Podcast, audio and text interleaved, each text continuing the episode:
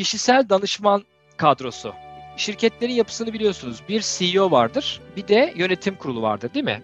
Borsaya kote olan firmalarda. Yönet CEO şirketi yönetir, bütün sonuçlardan sorumludur ve yönetim kuruluna bunun sunumunu yapar. Yönetim kuruluna sorumlu olan insan CEO'dur. Siz hayatınızın CEO'su olsanız sizin yönetim kurulunuzda kimler olurdu?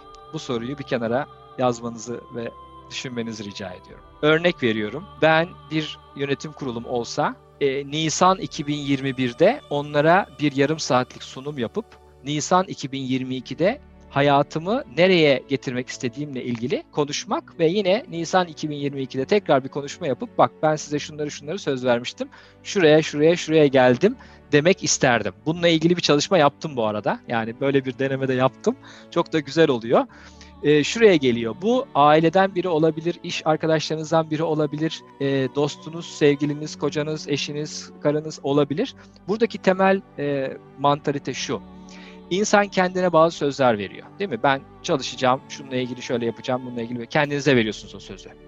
Sonra hemen yakınınızdakilere e, iletebilirsiniz bu sözü. Diyeceğim şu, yapacağınıza dair sözünüzü ne kadar geniş bir kitleye, ne kadar bağırarak söylerseniz onun size olan yapılabilirlik e, baskısı ona göre artmış oluyor. Yani inanın etrafınızda en değer verdiğiniz 5 kişiyi bir araya toplasanız deseniz ki ya e, pandemi falan var ama ben bir zoom yapmak istiyorum.